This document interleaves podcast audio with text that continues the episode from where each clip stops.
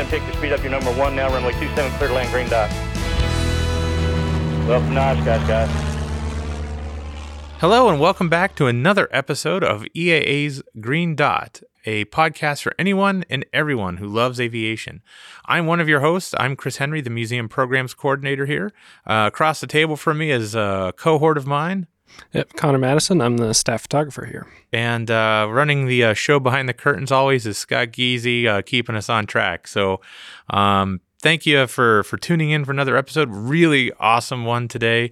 Uh, we are going to have some folks from a warmer climate than where we're at. It's 29 degrees here in Oshkosh, Wisconsin. For anybody listening that lo- loves that kind of info. Uh, but coming out from the west is uh, we have Steve Hinton and Jane Hinton from Planes of Fame. Um, thank you guys so much for coming on today uh, and, and talking a bit about the collection out there.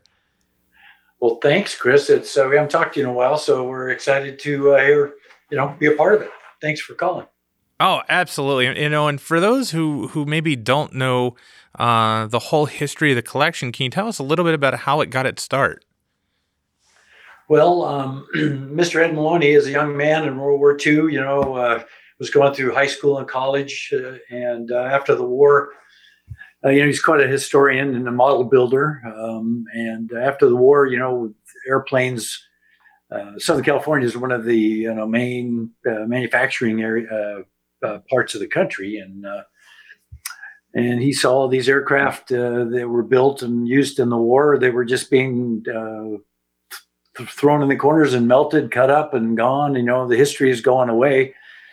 So every opportunity he had, he uh, uh, tried to collect as much as he could. You know, he was a model builder as well, and uh, and uh, you know the airplanes didn't have a lot of monetary value back then. You know, some of the airplanes he got uh, donated, some he, he paid for, and uh, with his collection got to a certain point, he um, filed for a museum status, uh, uh, nonprofit museum status in 1957, and uh, it was the first uh, aviation museum uh, with a nonprofit status, other than you know in the United States, really. So. Uh, 1957, April of 57, I believe it was, became incorporated and uh, it was known as the Air Museum. You know, there weren't any other museums around really, some military things and whatever, but uh, that name uh, stuck with us until oh the 2000s when um, uh, we officially uh, added uh, Planes of Fame Air Museum to it, just because, as you know, there's a lot of museums around. But um, Mr. Maloney, you know, uh, collected every airplane he could find, and uh, uh, I got involved with being best friends with his son Jim. We became friends in second grade, and one thing led to another, and that's been my life work with with the museum. So, um, and uh, we had at one time the, you know, more than 200 aircraft at one time, and uh, we haven't counted them in a long time, but we're we're we're down from that obviously because we've uh, slimmed our collection down to things we can handle and what we are able to uh, maintain. So, but we've still got a collection of, I would say, mm, probably 130, 140 airplanes um, in various stages. Most of them there are assembled on display, but uh, we, we do have a lot in storage as well. That uh, the storage yard uh, is almost its own museum. Uh, just a, it, it's just really special to go back there and see them kind of in an unpreserved state before you all start as well. yeah, I know. We go back there all the time. It's like, you know, how in the world did we ever get so much stuff? You know, that's the thing. but you know, and, and I tell you, like in my lifespan, you know, when when I first started uh, as a young man uh, with the museum and uh, Jim and I doing stuff. I mean, the stuff was laying around. There, there was, you know, a lot of stuff was rare, but I mean, this stuff was pretty uh, available. You know, engines and parts, and you could almost find most everything you needed. But you know, you fast forward another 30, 40 years, and you know, you kick yourself for not, you know, trying to get more. You know, it just the stuff isn't around like it used to be at all. I don't know where we would put more. Yeah, I know had. Uh, well, that's true, but there's no doubt about it. In hindsight, though, there's certain things you w- we wish we would have done more. I always tell that funny story to friends or whatever. I, you know, Kermit Weeks has been a long time friend of ours, for instance, and he called me up one day back in the '80s. He said, "Hey, where are you guys getting your Allison engines?" And at the time, there was places in Burbank that had you know, 40 or 50 of them in the backyards and here and there, whatever. And I, I remember telling them, yeah, we just bought one because we were rebuilding a P 40 for Flying Tiger uh, uh, Airlines at the time. So that was, I think, 1980, I think is when that was. And, uh, and we went over there and bought one for 2,500 bucks. And it was Wow. brand new in a wood crate. And the wood crate was even real nice. You know I mean? It was, it was a beautiful engine.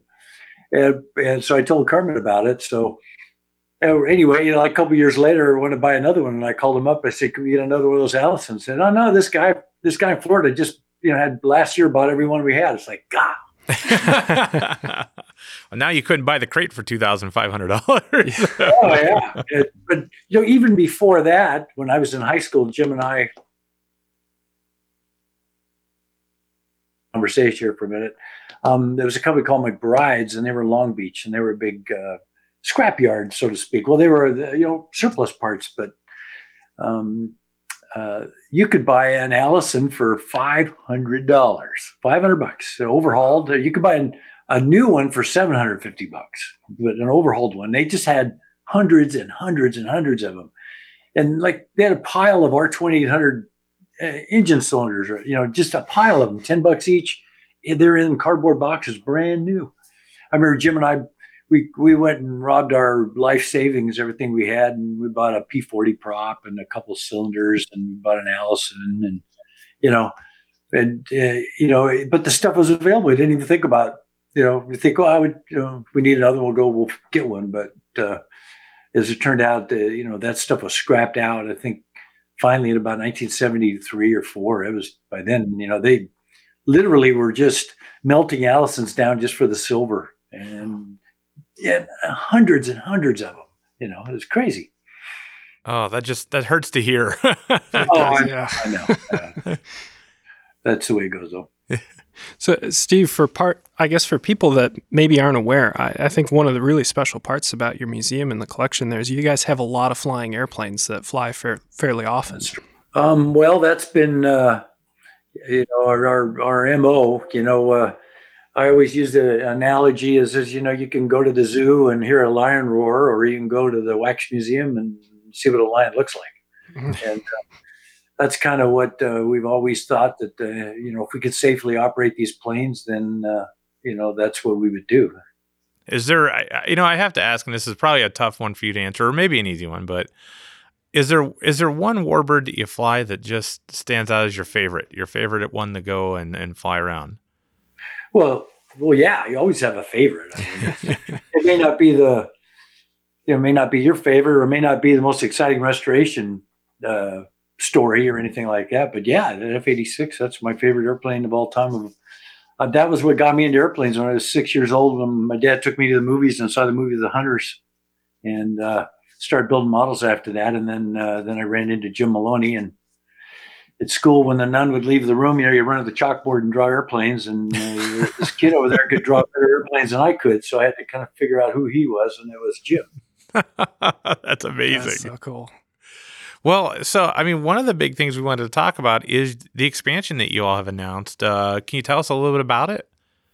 Well, um, like like all things, uh, as time passes or whatever, you know, your expectations increase, and the, you know, we've been uh, uh, since I've been involved. You know, the museum was at Claremont from '57 till 1960, and then went to Ontario Airport from '60 to 1970.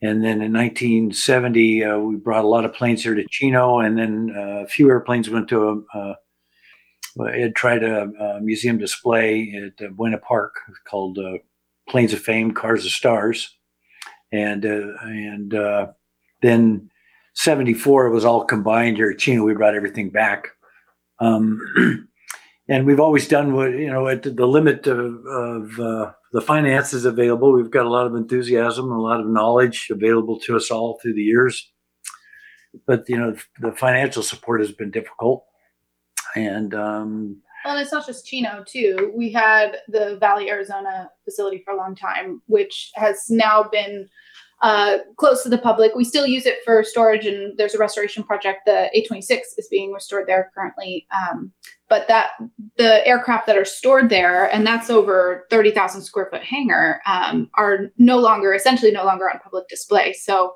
Um, the expansion came about because we wanted to get more of these aircraft uh, viewable and available to the public. Um, and we also, I mean, Steve can tell you better than I can uh, that we've got planes kind of uh, stuffed all over the place in containers or at random airports, um, and just getting more of those planes in a hangar and on display uh, and fulfilling our mission is kind of the goal here.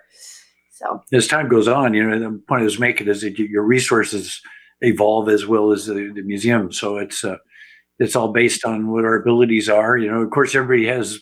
I can remember 30 years ago drawing pictures of it. Which boy, I sure wish we had this, wish we had that. But uh, you know, we, we one thing we've been able to do is um, make sure that we don't uh, get ahead of ourselves with uh, getting into financial problems with loans and things like that. So we're being a museum, we've uh, understand who we are and what we're capable of, and so we, we've grown based on that as well. I mean, you know, if, if we had more resources or more financial support, we would be different than we are today. But we've been able to.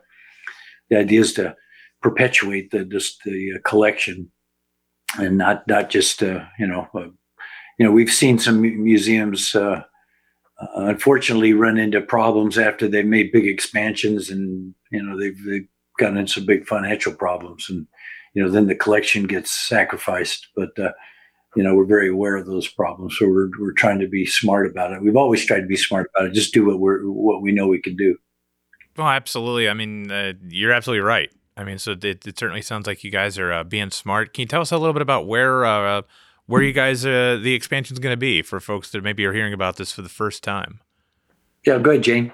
Um, yeah. So when we decided that we needed an expansion, uh, the question then became where to expand. And um, for a variety of reasons, we decided that expanding here at Chino um, was not going to be the best uh, path forward. So we looked at a list starting with every airport in the, the US and we started crossing uh, airports off the list for one reason or another snow or tornadoes or too far away from Chino or too far from a population base or the runway was too short. I mean, we had a whole list of uh, deal breakers for, for various airports. So um, we really uh, came down to a shorter list in um, kind of the southwestern region. We went on many trips uh, to scout out these various airports. Um, went to Texas and Nevada, Arizona, Northern California, Oregon. I mean, you name it, we looked, and um, we met a lot of wonderful people. We received a lot of um, really interesting proposals along the way. Um, but ultimately, the proposal put forth by the Santa Maria Airport uh, was really enticing. And um, what was especially attractive about the airport was its its close proxim- ugh, sorry, close proximity to the Chino airport. So um, rotating the flyable aircraft between the two locations and and um, keeping both of the museums viable uh, was important to us. So um, it just seemed like the natural fit, and um, it has uh, Santa Maria Airport is located um, in between San Luis and or San Luis Obispo and Santa Barbara.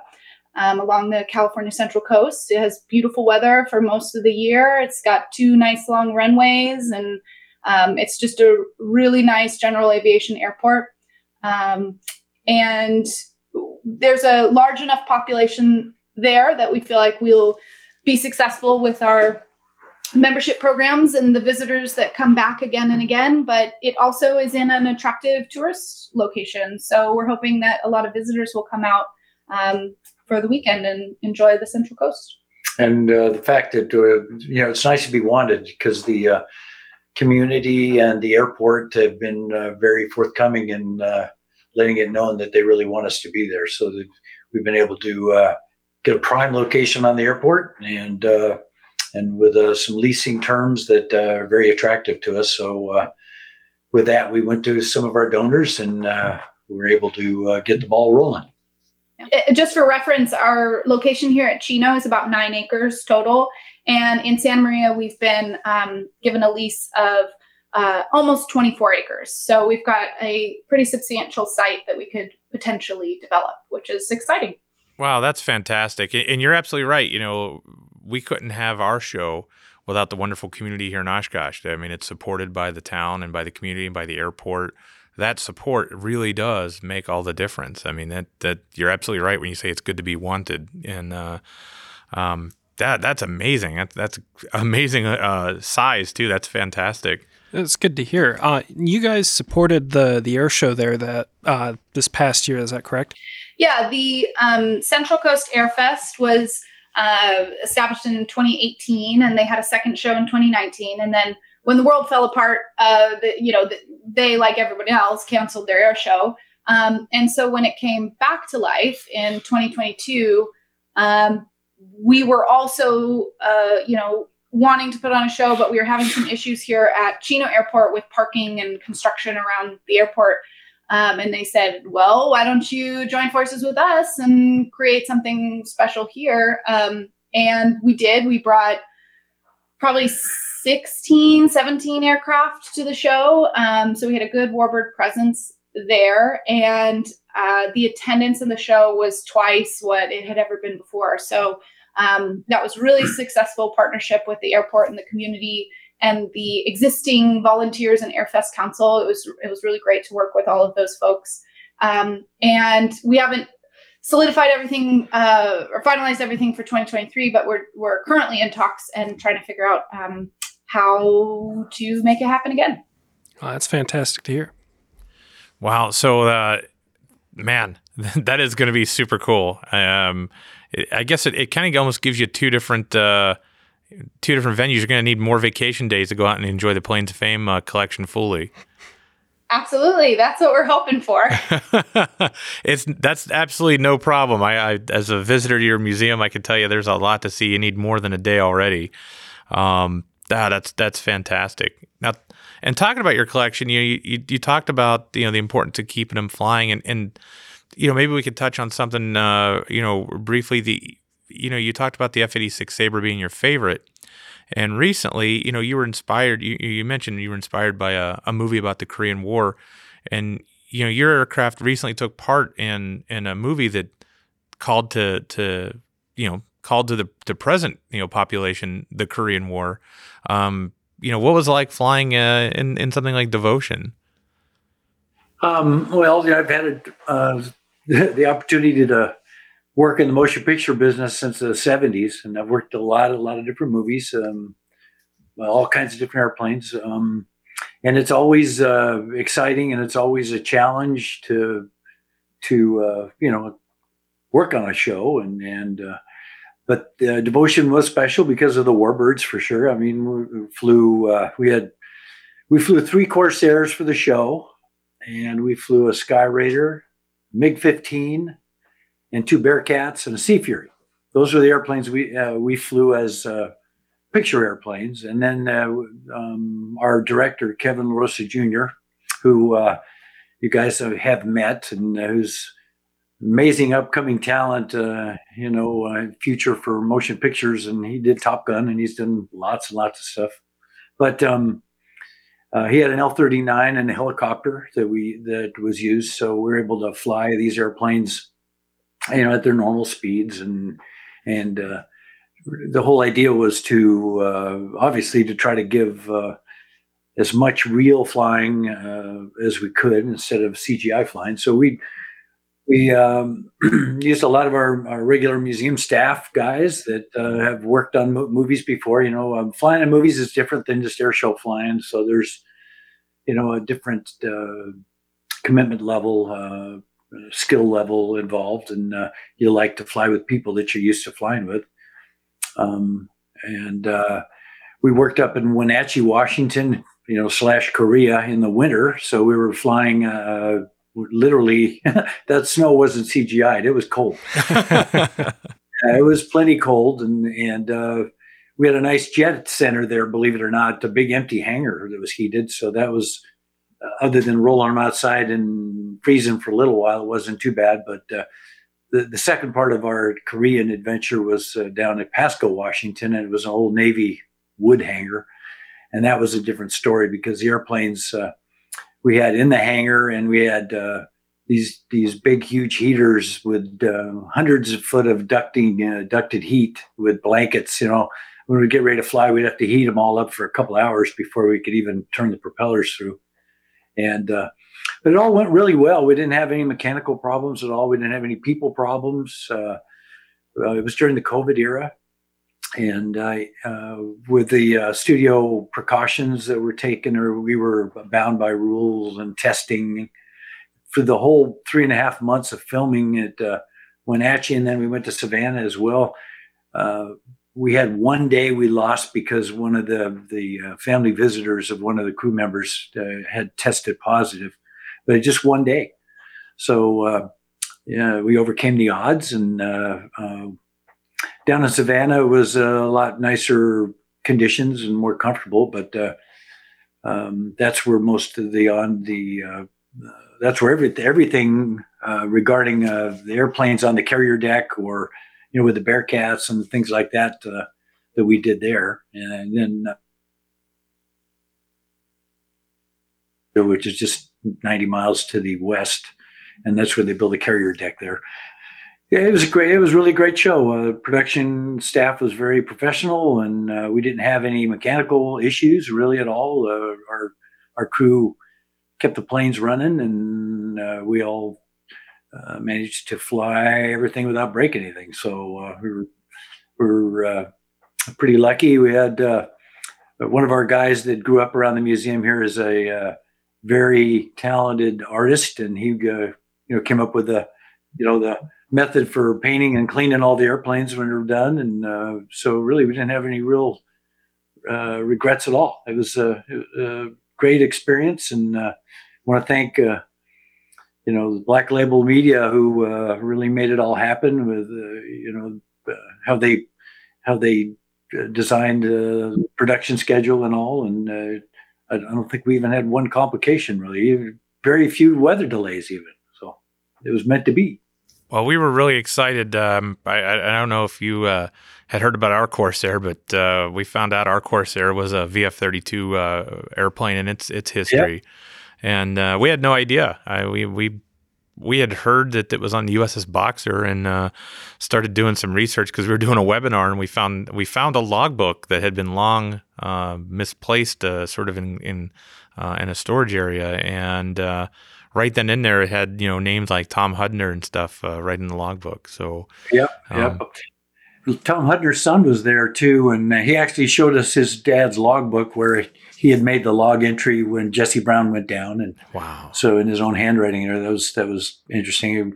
Really a great story, and the movie did pretty good. I, you know, it, you, you know, they they didn't. Um, I don't think conveyed enough of the uh, what Jesse Brown went through um, to be a Navy pilot. You know, he came right from the cotton fields, basically. You know, to a Navy pilot. Where and Tom, that, that was the story. Tom was just the opposite. He came from a very upper class uh, family, and uh, you know, they touched the story a little bit, but I think that part was missed. But other than that, I thought, I thought it was pretty good. And if it didn't have such a uh, tragic ending, I think it would have done better in the movie studios, you know, or in, in the theaters. Yeah. yeah, it's, it's it's a great movie, it really is, and you could really see the difference uh, it makes to not have CGI and to have you know real warbirds on hand. I mean, there's you could tell that there are real aircraft there. Um, Oh, yeah. that's priceless. You know, Yeah. Yeah. It's, uh, and it's fun to work with all the guys. You know, when you're doing a movie, you get to do non-standard things legally. So it's, uh, you know, you do take a lot of precautions. You plan it out, and you get the right people doing the right things. But it's still it's extremely exciting. that is that is super cool. What's interesting to me is, you know, Steve said earlier that one of the things that inspired him to get into aviation was watching a movie that had these planes flying in it, and now he's doing the same thing. And I just, some people ask us, you know, why do you do motion pictures, or you know, why fly these planes? But it's that right there is inspiring interest in aviation, generation after generation. So it's a, it's an important part of what we do. And, and don't tell anybody, but we'd probably do it for nothing. we'll, de- we'll we'll delete that part out of the uh, out of the green Yeah, dot. So you know, you know, flying in circles, and you know, that's fun too. But I mean, when you have a real mission to do it, real accomplish something, and you know that that's that's when you you drop everything you're doing, and you know that's the stuff that makes you smile. It makes me smile anyway. You know.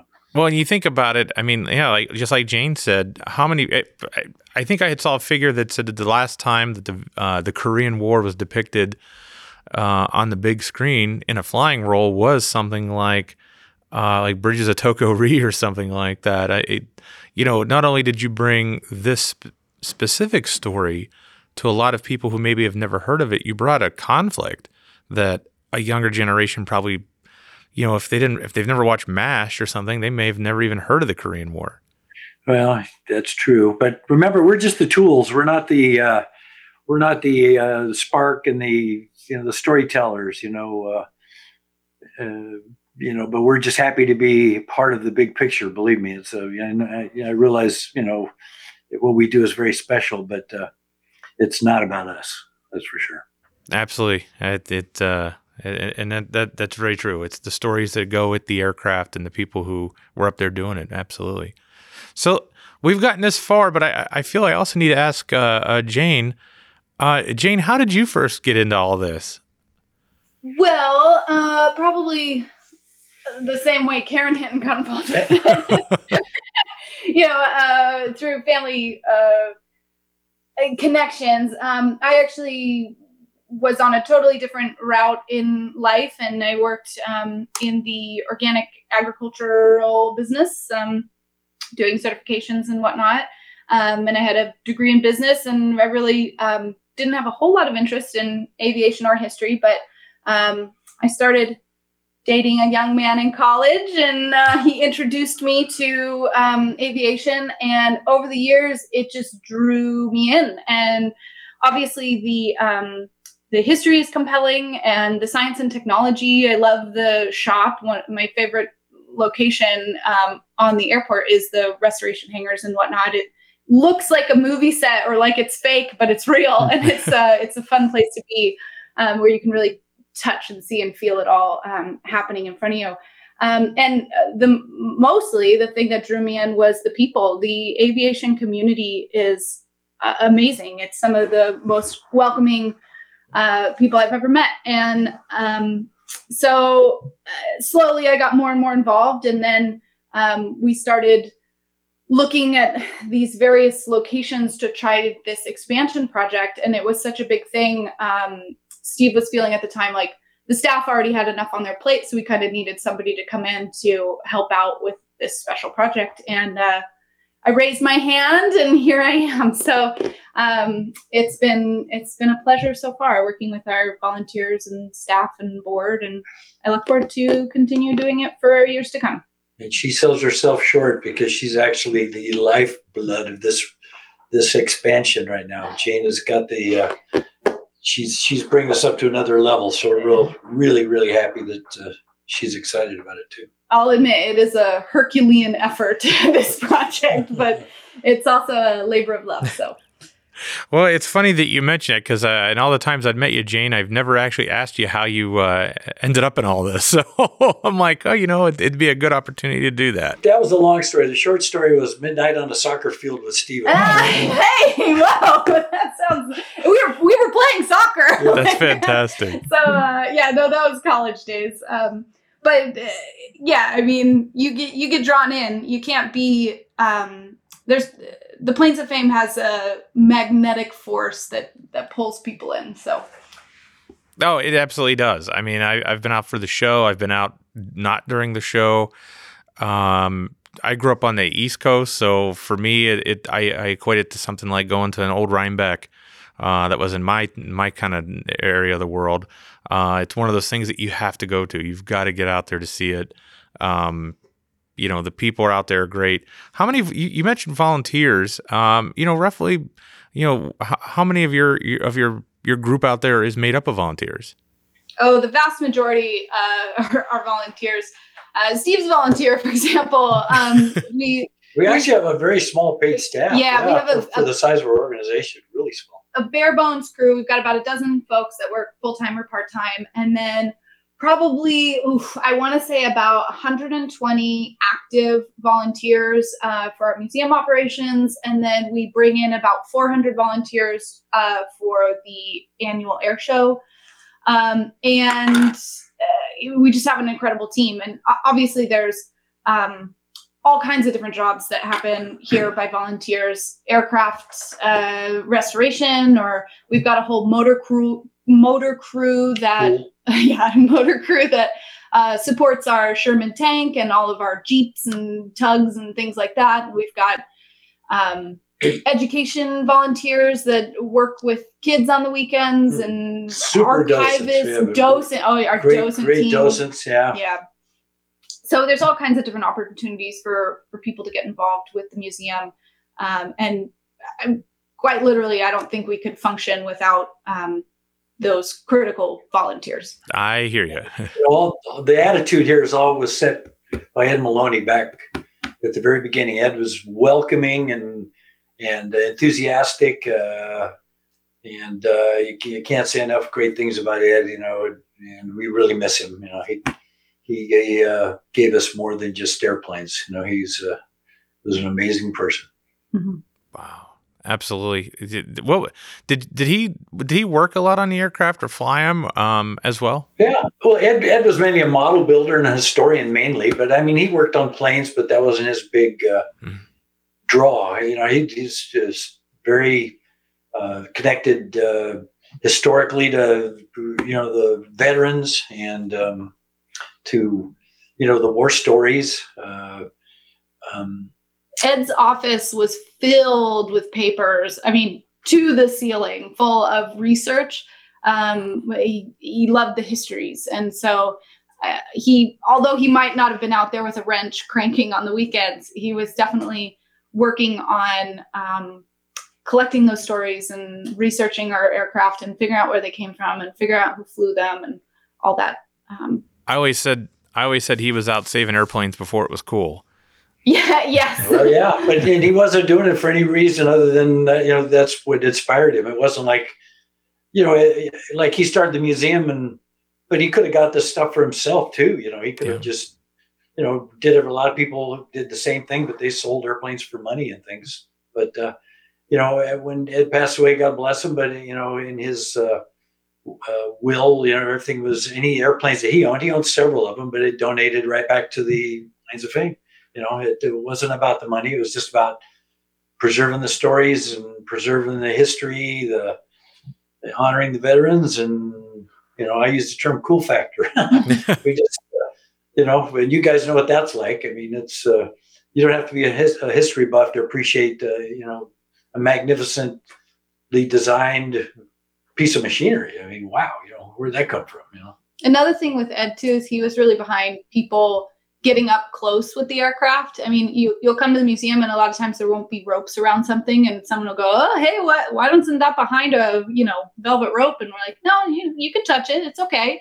And that that was part of it too. Is he kind of set the tone of, you know, this is meant to be up close and um and not behind some kind of barrier. Yeah, occasionally we have issues, but believe it or not, you know, ninety nine percent of people really do respect the stuff. Mhm. You know, they, you know, they, they, you know, walk around. Some airplanes they don't want them touching, but uh, most of them you can, you, you get right next to them, and you know there'll be drips on the ground with their oil on it, or, or exhaust stripes down the side. You know, they're like I say, they're living and breathing most of the time. Obviously, we don't want people jumping up into the cockpit, but you know, Right.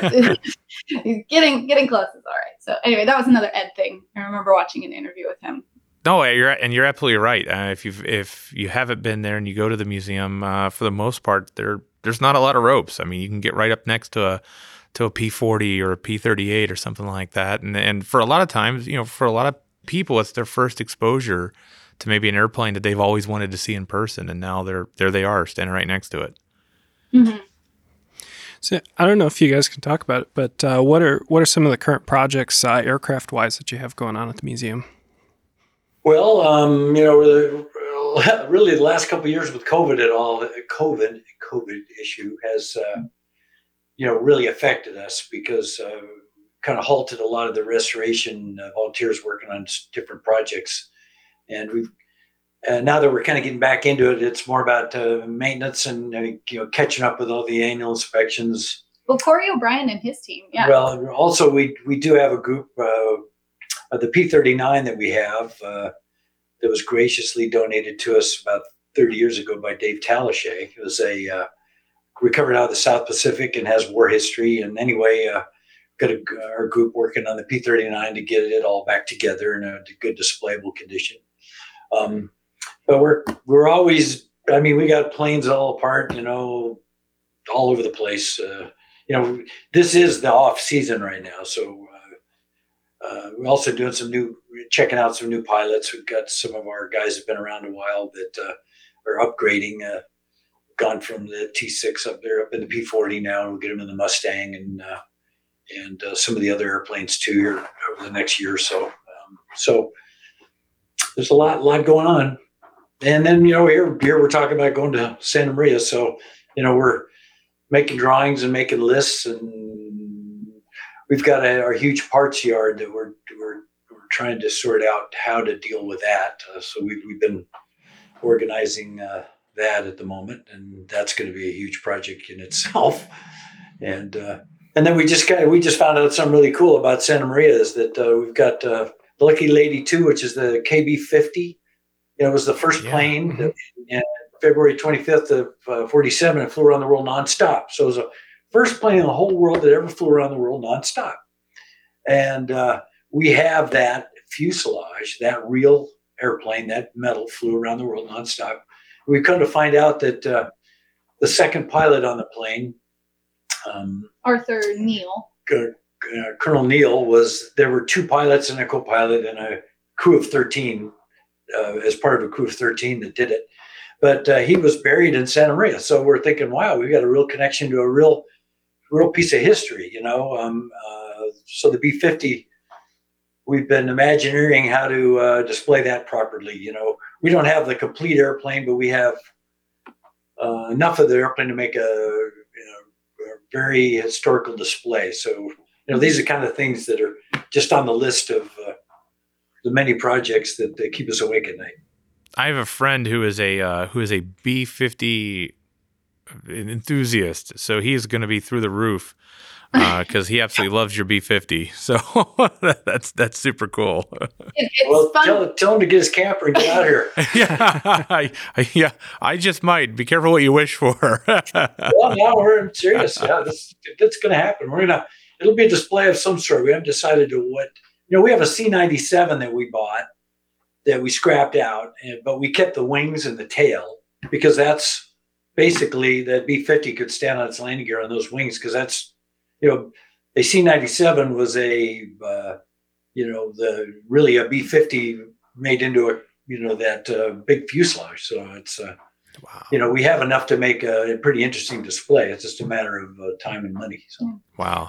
and now that we're looking at Santa Maria more closely, we're trying to find these stories, these connections between that location and our collection. Um, and another one is the P59, which is um, it was based there. America's first jet. That was uh, the one we have was based there, and the P-38 we have actually was based there one time too. Yeah. So, Oh wow. Oh, that's fantastic. Army Air Corps base. Yeah. Wow, this is going to be a, a it, me and Connor are already planning our next road trip out there to see you guys. This is going to be super cool. For anybody listening, um, what's the best way to to, to support the the expansion, the museum, uh, anything they can do to get in, uh, you know, uh, to help support you guys? What would be a good way to do it? Yeah, uh, um, we have a website all about the project, pofsantamaria.org. And uh, there they can sign up for updates, uh, make donations, you know, share the pages with their friends. We're just trying to get the word out to everyone. Um, and through that site, it, it details, you know, specifics on how how people can um, support or give. Uh, but um, at this point, you know, we're publicly announcing. We're trying to tell everybody about it, and and the response so far has been really great. People are excited, and um, that's resulted in um, people making gifts towards the project. Um, we've raised seven and a half million of the 12 million uh, phase one goal, and right now we're running a um, million dollar matching campaign um, where if we raise a million, a very generous donor has um, offered to match that million. So we're hoping that folks will support us in that endeavor. Um, and yeah, we've come a long way, but we've got uh, a bit further to go to make this vision a reality. Well, you guys are just doing amazing things out there. And uh, again, if you haven't been uh, to the Planes of Fame, um, you have to go out to uh, to definitely to Chino. The whole airport is just a uh, just a special treat to go out and visit. Got to go have something to eat at Flo's Diner and things like that. And then uh, I always wondered, I'm saying that, and you guys are probably like, oh no, not another lunch at Flo's or something. you know. oh, we eat at Flo's all the time. okay, good, good. And uh, but definitely, if you're if you're an aviation enthusiast or a history enthusiast, you got to go out there. Uh, really gracious people out at the Planes of Fame Museum, uh, doing great things. And now there's going to be an exciting expansion. Uh, another reason that even if you have already gone, you got to go back. You got to go to the expansion when it's open. Uh, it's going to be super cool. I can't wait. Got to see the B50. That's going to be a really cool one.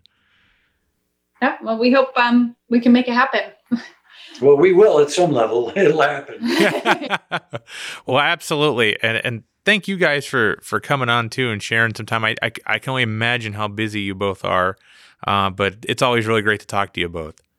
Oh, thank you for Yeah. having us. Thank you guys, and uh, you know, thanks for what you do too. You know, I mean, it's uh, you know, it's, really appreciate everything you guys do all the time. So thank you. Absolutely, absolutely. And for those who are listening, uh, really appreciate all your support, your feedback. Uh, thanks for always coming on and leaving us great uh, uh, comments and reviews on our podcast. Uh, and again, for all those uh, who haven't been, this is a time to go out to Planes of Fame or show your support for Planes of Fame. Again, great things and great people out there. And look forward to having you all back here with us the next time you're cleared to land on the green dot.